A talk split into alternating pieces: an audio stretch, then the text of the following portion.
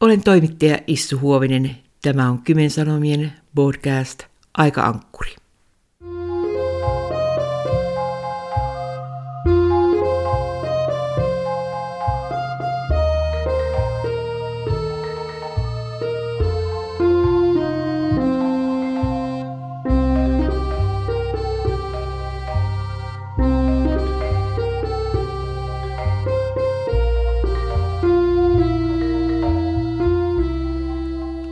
Esko Algren, olemme olleet aikamatkalla talvisodan tapahtumissa.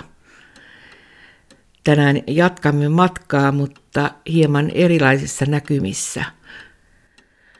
Kerpa, mitä sen jälkeen tapahtui, kun te palasitte Pyhtään evakkokodista Kotkan saarelle?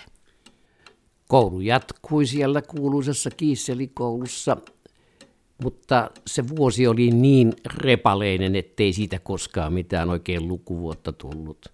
Mutta kun onneksi olin jo oppinut lukemaan ennen koulunkäynnin alkua, niin sitten piti vain lukea jostakin muualta, kun se koulunkäynti oli niin repaleista. Nyt minä puhun historiaa. Juhani Saarinen kertoo historiakirjassaan, että sinä talvisodan lukuvuotena oli vain 59 koulupäivää joten koulun, kouluvuodesta ei voida puhua yhtään mitään, mutta elämä kuitenkin jatkui. Kotkaa oli talvisodan aikana pommitettu rankasti. Millainen se näkymä kotikulmilla oli, kun palasitte sitten vihdoin kotiin? Se ensimmäinen näkymä oli se, että kun tulimme siihen Boulevardin pihaan, niin siellä oli monta miestyöryhmää – tekemässä ikkunoiden lasituksia, eli kitattiin särkyneitä ikkunoita ehjäksi.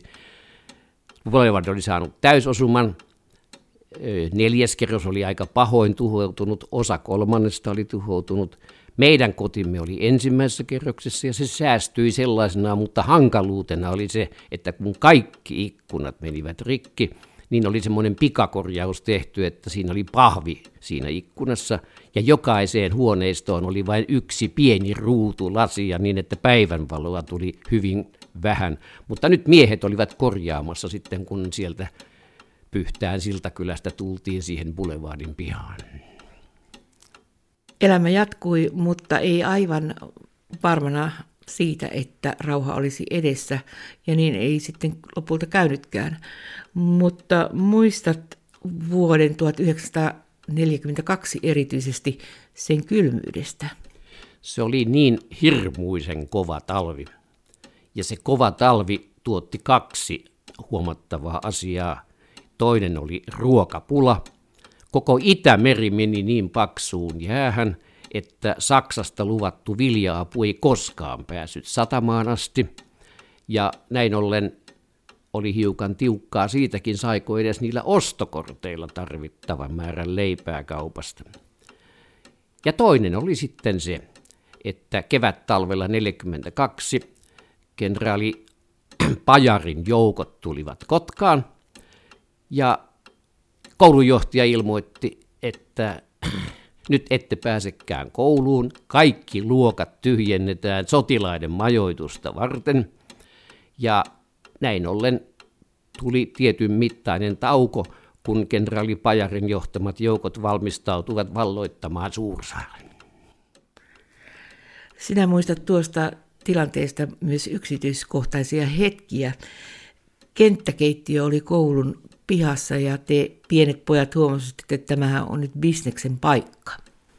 Kun sen ikäinen poika on oikeastaan aina nälissään niin meille tarjoutui hieno tilaisuus, kun ne kenraali Pajarin johtamat joukot muonitettiin sillä tavalla, että keskuskoulun pihaan tuli monta kenttäkeittiötä. Ja me huomasimme, että ahaa, tässähän on paikka. Me pilkoimme niille kenttäkeittiömiehille puita ja haimme siitä keskuskoulun vessasta heille vettä sinne kenttäkeittiöihin. Ja niin he sitten tekivät annokset tietysti sotilaille, mutta siinä oli meille se etu, että kun sotapojat olivat saaneet annoksensa, me saimme kaapia sen kenttäkeittiön pohjan itsellemme. Meillä oli oma lusikka mukana. Ja sitten oli vielä kaiken lisäksi maitokannu, johon erinäisissä tapauksissa saatoimme pistää muonaa vietäväksi myös kotiin. Se muona oli joskus vähän erikoislaatuista kylläkin. Muistatko Esko, minkälaista ruokaa veit kotiin? Se kokki sanoi meille, että näille pojille pitää tarjota sekä lihaa että puuroa. Ja minä olen ratkaisut asian sillä tavalla, että olen keittänyt tukevan kaurapuuron, mutta olen kypsentänyt sianlihan sen kaurapuuron sisällä, niin että samanaikaisesti kun otettiin isolla kauhalla pojille ruokaa lautasille tai pakkiin, niin sitten tuli sekä puuroa että sianlihaa.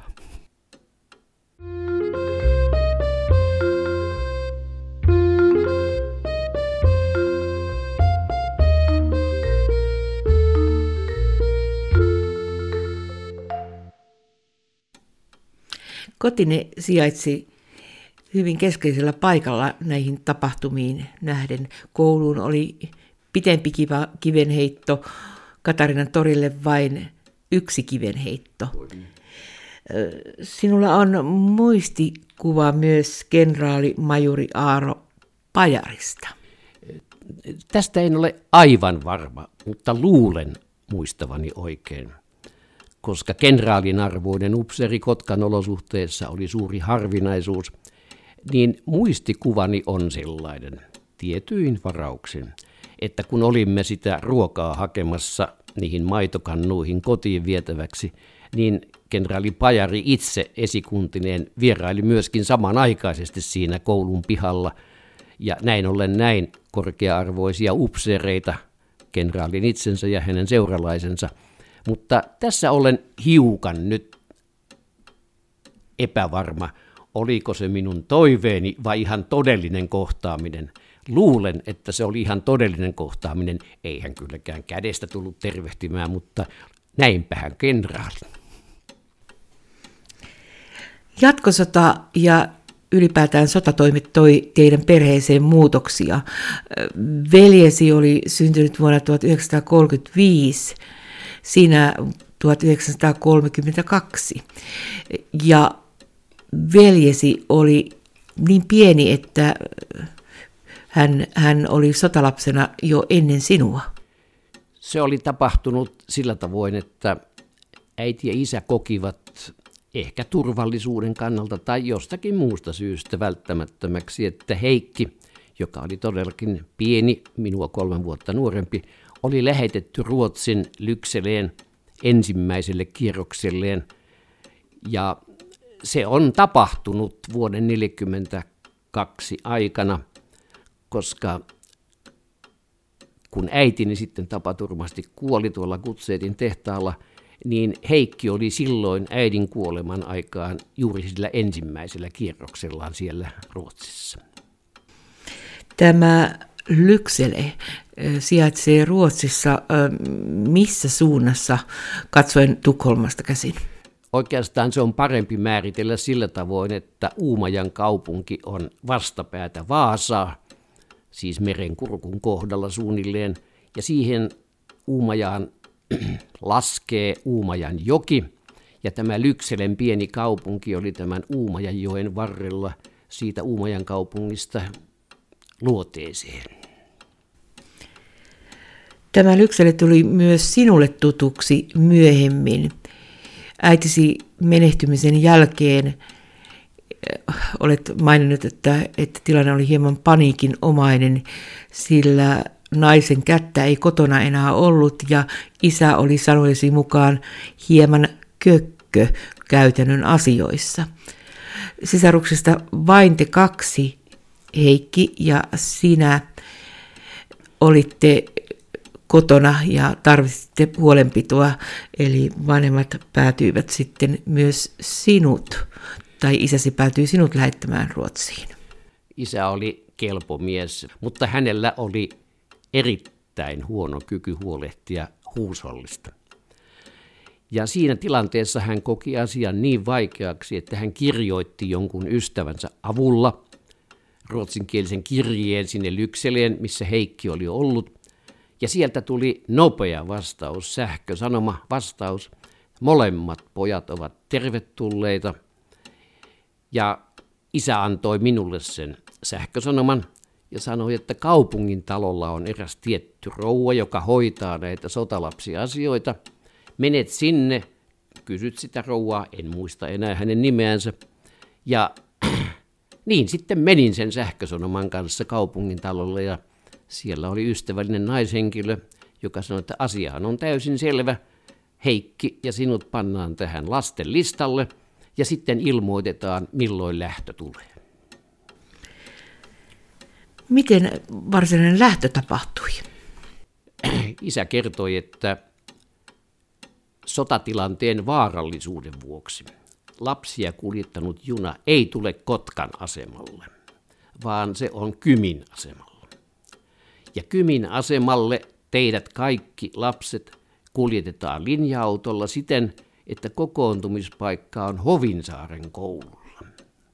Ja niin me pieninen matkatavaroinemme sitten kaikki hakeuduimme sinne Hovinsaaren koululle, jossa olivat häkäpönttöbussit ja veivät meidät Kymin asemalle, jossa sitten tämä lapsia kuljettanut juna meitä odotti. Sieltä lähdettiin kolkuttelemaan kohti Torniota. Teillä oli kaulassa tämmöiset ö, nimilaput. se, se oli välttämättömyys. Se oli niin tärkeä lappu, että kun siinä oli o, tämä lapsen nimi, niin sitten oli se paikka, mihin hän on menossa, täsmällisesti kaikki sanottuna. Ja siinä tapahtui niin hassu asia Ruotsin puoleisessa junassa, kun meillä oli teroitettu, että tätä lappua ei saa hävittää, koska jos se häviää, kukaan ei tiedä, kuka sinä olet. Ja sitä pidettiin tärkeänä asiana. Oltiin jo Ruotsin puolella, kun Heikki meni asioilleen vessaan ja toheloi siellä sillä tavalla, että se kaulossa oleva lappu putosikin sinne junan vessan pönttöön ja meni sen tien.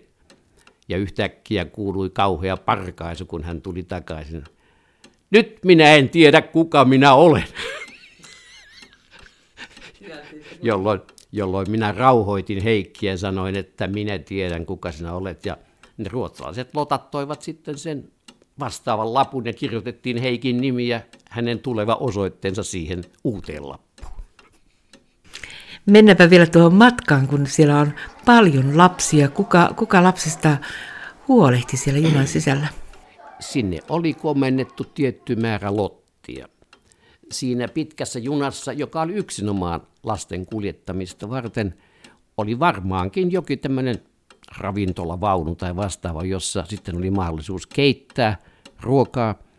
Ja nämä mukana olevat lotat palvelivat sitten meitä lapsia tuomalla ruokaa ja auttamalla pienimpiä myöskin näissä vessa-asioissa ja kaikissa asioissa. Ja sitten junan vaunu. Siihen aikaan oli rakennettu junavaunut siten, että oli kolmen istuttava penkki, käytävä ja kaksi istuttava penkki ja sen kolmen istuttavan penkkirivin päälle oli tehty lavitsa ja sitten varsinkin yöllä, mutta myöskin päivällä sai kiivetä sinne. Siellä olivat patjat ja peitteet ja kun alkoi nukuttaa, niin sitten mentiin sinne lavitsalle nukkumaan ja juna teki matkansa. Matka taisi kestää aika kauan. Se kesti kauan. Kyllä se meille ihan asiallisesti selitettiin. Ne lotat kertoivat, että rautateillä on sotilaskuljetuksia, tavallisia tavarakuljetuksia, on henkilöjunia, on pikajunia, ja kun tämä lastenjuna oli ihan ylimääräinen, niin se joutui usein menemään asemilla sivuraiteille, että varsinainen liikenne pääsi menemään. En kylläkään muista, kuinka kauan se matka kesti, mutta joka tapauksessa se oli aika hidasta se matkanteko. Paljon vieraita lapsia erossa vanhemmistaan samassa junassa. Oliko se itkua ja parkua? Oli. Minä olin sen joukon vanhimpia, kun olin syntynyt 32 ja olin jo koulupoika. Mutta siellä oli pieniä tyttöjä ja poikia ja eihän siinä itkuitta päästy.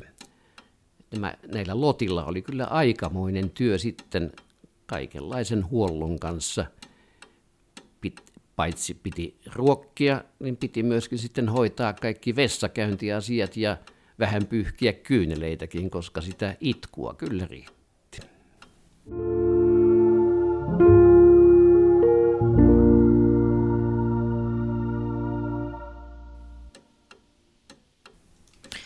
Lykseleen asemalla juna pysähtyi. Astuiko sieltä useita lapsia ulos? Öö, tarkoitat siellä Ruotsin puolella? Ruotsin puolella, joo. Niin. Minä en koskaan ole oikein ottanut selvää siitä, kuinka paljon se oli. Mutta joka tapauksessa meitä oli aikamoinen jono, koska se juna kuljetti yksinomaan lapsia. Matkatavaroita ei ollut paljon, se oli ihan joku pieni kevyt matkalaukku. Mutta jouduimme tietysti Torniossa siirtymään Ruotsin junaan, koska siellä on raideleveys erilainen. Ja näin ollen se joukko siirtyy sitten siihen ruotsalaiseen junaan, jossa sitten sattui se äsken kertomani hauska tapaus sen Heikin kanssa. Minkälainen tuo saapuminen perille oli? Se karanteeni oli Uppsalan kaupungissa. Se oli jokin koulurakennus ja pulpetit oli otettu pois, mutta meitä lapsia varten oli kerrossängyt. Luulen, että meitä oli siinä yhdessä huoneessa joku 6-8 lasta. Ja sitten se nukkuminen oli järjestetty niin, että me nukuimme Heikin kanssa kyllä samassa sängyssä, toisen pää toiseen suuntaan, toisen, toiseen suuntaan. Ja sitten oli tarkastus. Lääkäri kävi kaikki lapset läpi. Jokainen sai olkapäähänsä rokotuksen. Jokaisen pää pestiin jollakin sellaisella aineella, että jos siellä sattui olemaan jotakin muutakin kuin hiukset, niin varmasti kuolivat. Se oli sellainen sotamiesten käyttämä eräänlainen täisauna, joka jouduttiin siellä Uppsalassa käymään läpi. Ja luulen, että se karanteeni kesti noin viikon verran.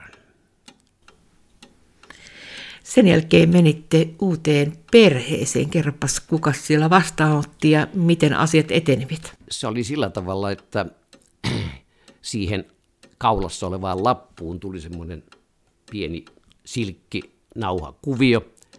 Se merkitsi sitä, että me tiesimme, että huomenna tulee lähtö sinne asianomaiseen paikkaan, sillä Uppsalasta Lykseleen on aika pitkä matka. Ja niin sitten oli, että meitä oli ehkä kymmenkunta lasta ja pari ruotsalaista lottaa. Menimme junaan ja juna kolkutteli meidät Uumajan kaupunkiin. Se oli jokin lastenkoti, johon meidät yhdeksi päiväksi sijoitettiin. Ja tulkin välityksellä, minä en silloin osannut ruotsia, meille kerrottiin, että bussiauto täältä Uumajasta lähtee Lykseleen jonakin tiettynä kellonaikana ja sitten kun me tulimme Lykseleen talviseen pieneen kaupunkiin, niin kello oli jo ehkä yhdeksän illalla. Joka tapauksessa pimeä. Kuka teitä oli vastassa? Siellä oli vastassa juuri tämä täti Hanna Budeen ja hänen joku ystävänsä ja sitten poikansa, joka hoiti kaup- kauppaa, koko sen perheen liiketoimia. Erityisesti hän hoiti rautakauppaa. Gard Kideon oli hänen nimensä. Nämä kolme ihmistä olivat meitä siellä Lykselen bussiasemalla vastassa. Menitte sinne Hanna Pudeedin kotiin. Mikä teitä siellä odotti? Oliko yhteinen huone vai saatteko ihan kuitenkin omat sängyt? Kun koti Kotkan Boulevardissa oli huone ja keittiö. Ja sitten me tulimme Rouhanna Budeenin kotiin – niin sehän oli pikkupojan mielestä kuin palatsi. Mä olen oikein laskenut. Yksi, kaksi, kolme, neljä, viisi. Olisiko ollut kuusi huonetta ja keittiö. Niin kaunista kotia en ollut koskaan aikaisemmin nähnytkään. Ja kun ensimmäisenä aamuna heräsin, Heikki vielä nukkui. Meillä oli kylläkin oma yhteinen huone. Minä kävelin sitten ympäri sitä huoneistoa ennen kuin esimerkiksi täti Budeen oli herännyt ja ihmettelin, kuinka voi olla olemassa näin kaunis koti, jossa minä nyt saan asua.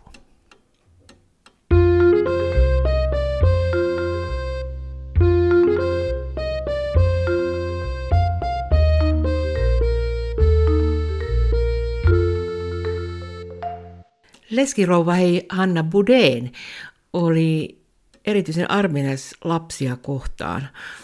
Heillä oli, oli monenlaista laupeuden työtä lapsia kohtaan. Kerrotko, mitä oli tapahtunut ennen teidän tuloa? Kun tulin sinne täti Hanna Budenin kotiin, siellä oli nuori nainen, josta pikkupoikakin näki, että hän ei ole ihan samankaltainen kuin muut. Hän oli juutalaistyttö. Tämä Rosi Fogelhut, joka oli lähtöisin Magdeburgin kaupungista Saksasta, ei itse sitä kertonut, mutta Hanna täti kertoi. Kun oli se vaikea vaihe, että kansallissosialistit eivät voineet sietää juutalaisia, niin lapsia siirrettiin Tanskaan. Mutta sitten Hitlerin joukot valloittivat myös Tanskan. Ja silloin tuli hätä niiden Tanskassa olevien juutalaislasten vuoksi, ja kaikenlaisin välinein, soutuvenein, moottorivenein, purjevenein ja muun siirrettiin näitä juutalaislapsia juutireuman yli Ruotsin puolelle. Ruotsissa organisoitiin nopeasti tilapäiset kodit näitä juutalaislapsia varten. Ja Rouhanna Budenilla oli hyvin voimakas kristillinen näkemys, ja hän katsoi velvollisuudekseen auttaa, ja jonkin viranomaisen välityksellä ilmoitti, että hän on valmis ottamaan kaksi, pojan ja tytön sisarukset, Manfred ja Roosi Fogelhutin, ja niin heidät tuotiin Lykseleen hänen kotiinsa. Ja koskaan en tavannut tätä Manfredia, hän oli vanhempi, oli siirtynyt omiin elämänvaiheisiinsa, mutta Roosi oli edelleen. Ja hän oli sikäli onnekas juutalaistyttö, että hän paitsi että hoiteli jotakin vähän sisäkön tehtävän kaltaisia asioita, sai valokuvaajan koulutuksen. Rouva Hanna Buden oli neitinä ollessaan perustanut valokuvausliikkeen, oli sen nyt jo kylläkin myynyt pois, ja se oli pihan puolella, toisella puolella pihaa. Eräs valokuva valokuva-alan ammattilainen oli ostanut sen liikkeensä, ja Roosi pääsi sinne harjoittelijaksi ja sai siellä valokuvausliikkeessä sitten koulutuksen valokuvausalalle. Tämä Roosi itse oli erittäin pidättyväinen kertomaan, mutta Hanna täti kertoi kyllä koko sen taustan sellaisena kuin äsken olen kertonut. Roosi oli viehättävä, etten sanoisi kaunis. Ja sitten kun olin lähtenyt Ruotsista pois, minulla ei kuitenkaan ollut mitään kontaktia häneen koskaan. Hän oli muuttanut, sen tiesin, Tukholmaan ja eli sitten omaa elämäänsä. Olet kertonut Ruotsin kokemuksista ja koulusta. Tämän kokonaisuuden voi tulkita, että olit aika onnellinen niinä Ruotsin vuosina. Jälkeenpäin olen ihan ihmetellyt sitä. Lyksel oli pieni kaupunki ja Rohanna Budenilla oli monia verkostoja ja hän oli hyvä ystävä myös sen koulun rehtorin kanssa. Hän ei koskaan sitä sanonut, mutta minä ymmärsin, että hän oli sen rehtorin kanssa sopinut, että tällainen Esko tulisi nyt kouluun. Se oli Lyksele Samrealskuula, keskikoulu. Ja se oli minun elämäni oikein onnekas hetki, sillä minusta tuli ei ainoastaan oppilaiden, ensimmäisen luokan oppilaiden, vaan myöskin opettajien ja koko kouluyhteisön suuri lemmikki.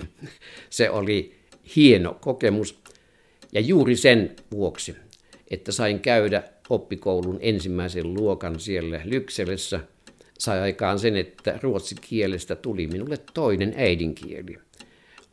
Kun tulin Ruotsista kotiin aloittaakseni Lyseossa sitten toisen luokan, niin opettaja ihan avoimesti kehui, kuinka hyvin tämä ruotsi on sinuun sopeutunut, mutta huomautti samalla, että me täällä Suomessa lausumme vähän eri tavalla kuin ne riikin ruotsalaiset, mutta onnitteli minua hyvästä ruotsin kielen taidosta. Paluu kotiin tuli aika yllättäen. Niin kuin taisin mainita jossakin yhteydessä, niin isäni oli kyllä informoinut sillä tavoin, että, että jossakin vaiheessa tulee tällainen. Ja eräänä päivänä sitten Roa Buden luki tämmöisen viranomaiskirjeen, jossa ilmoitettiin, että poikien on nyt lähdettävä takaisin Suomeen. Ja se, tietysti se oli päivämäärän tarkkuudella. Ja niin sitten Lykselen rautatieasemalta lähdettiin kolkuttelemaan päinvastaiseen suuntaan. Meitä oli jälleen paljon lapsia siinä junassa ja tultiin viimein Kotkan asemalle. Mikä sinua odotti Kotkassa? Pahoin runneltu kaupunki. Kotkahan oli saanut hirmuisen pommisateen niskoansa ja kun Kotka oli puutalovaltainen, niin esimerkiksi Kymenlaakson kadun vaiheet olivat hyvin runneltuja. Talot olivat palaneet ja piiput törröttivät. Se oli kauhean näköistä. Ja elämä jatkuu sitten niissä hankalissa olosuhteissa. Ei ollut enää sellaista pitopöytää kuin rouva Hanna Budenin kodissa. Oli ankarasti säännöstelty. Kaikki oli säännöstelty. Ja kupongit, jotka kaupassa leikattiin, olivat oikeastaan tärkeämpi asia kuin raha, koska oli annettu tämän työntekijöille tämän verran leipäannoksia, raskaan työntekijöille vähän enemmän, se ostokortti oli suurempi ja kuponkeja oli enemmän ja niin edespäin. Mutta olihan se aivan toisenlainen siitä yltäkylläisyydestä siihen puhutteenalaisuuteen, joka sodan jälkeen sitten oli.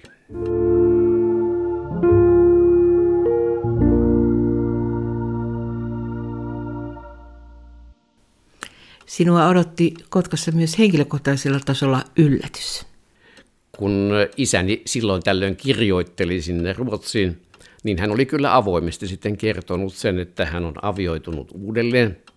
Hän oli jäänyt leskeksi 49-vuotiaana ja minustakin tuntui ihan luonnolliselta, että hän perustaa sitten uuden henkilösuhteen. Ja näin ollen jo asemalla meitä oli vastassa paitsi isä, myöskin Martta täti, niin kuin me häntä kutsuimme, tätä uutta tätiä, uutta äitiä.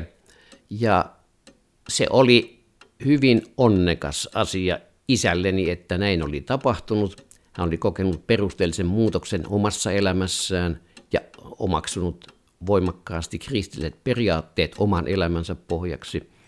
Ja hän oli tämän Martta tädin avioinut sitten sieltä Kotkan vapaasarakunnan keskeltä. Ja hän loi sen kaltaiset olosuhteet, että siitä oli sitten Lyseoon siirtyvän Eskon, joka nyt aloitti siis toiselta luokalta Kotka-Lyseossa, hyvä jatkaa hyvässä hoidossa. Esko, sotalapsi vuodet olivat merkittävä osa elämääsi. Nyt pitää kysyä, että palasitko koskaan Lykseleen? Palasin yhden ainoan kerran. Vuonna 1949, jolloin minä olin lukioikäinen poika, olin töissä Vaalruusin makkaratehtaan lähettämässä. Minun tehtäväni oli rahastaa kauppialta rahat tietyin väliajoin ja minun piti tilittää ne rahat kassanhoitajalle. Ja silloin niillä käynneillä minä rakastuin siihen kassanhoitajaan. Hän oli nimeltään Kaarina Valruus.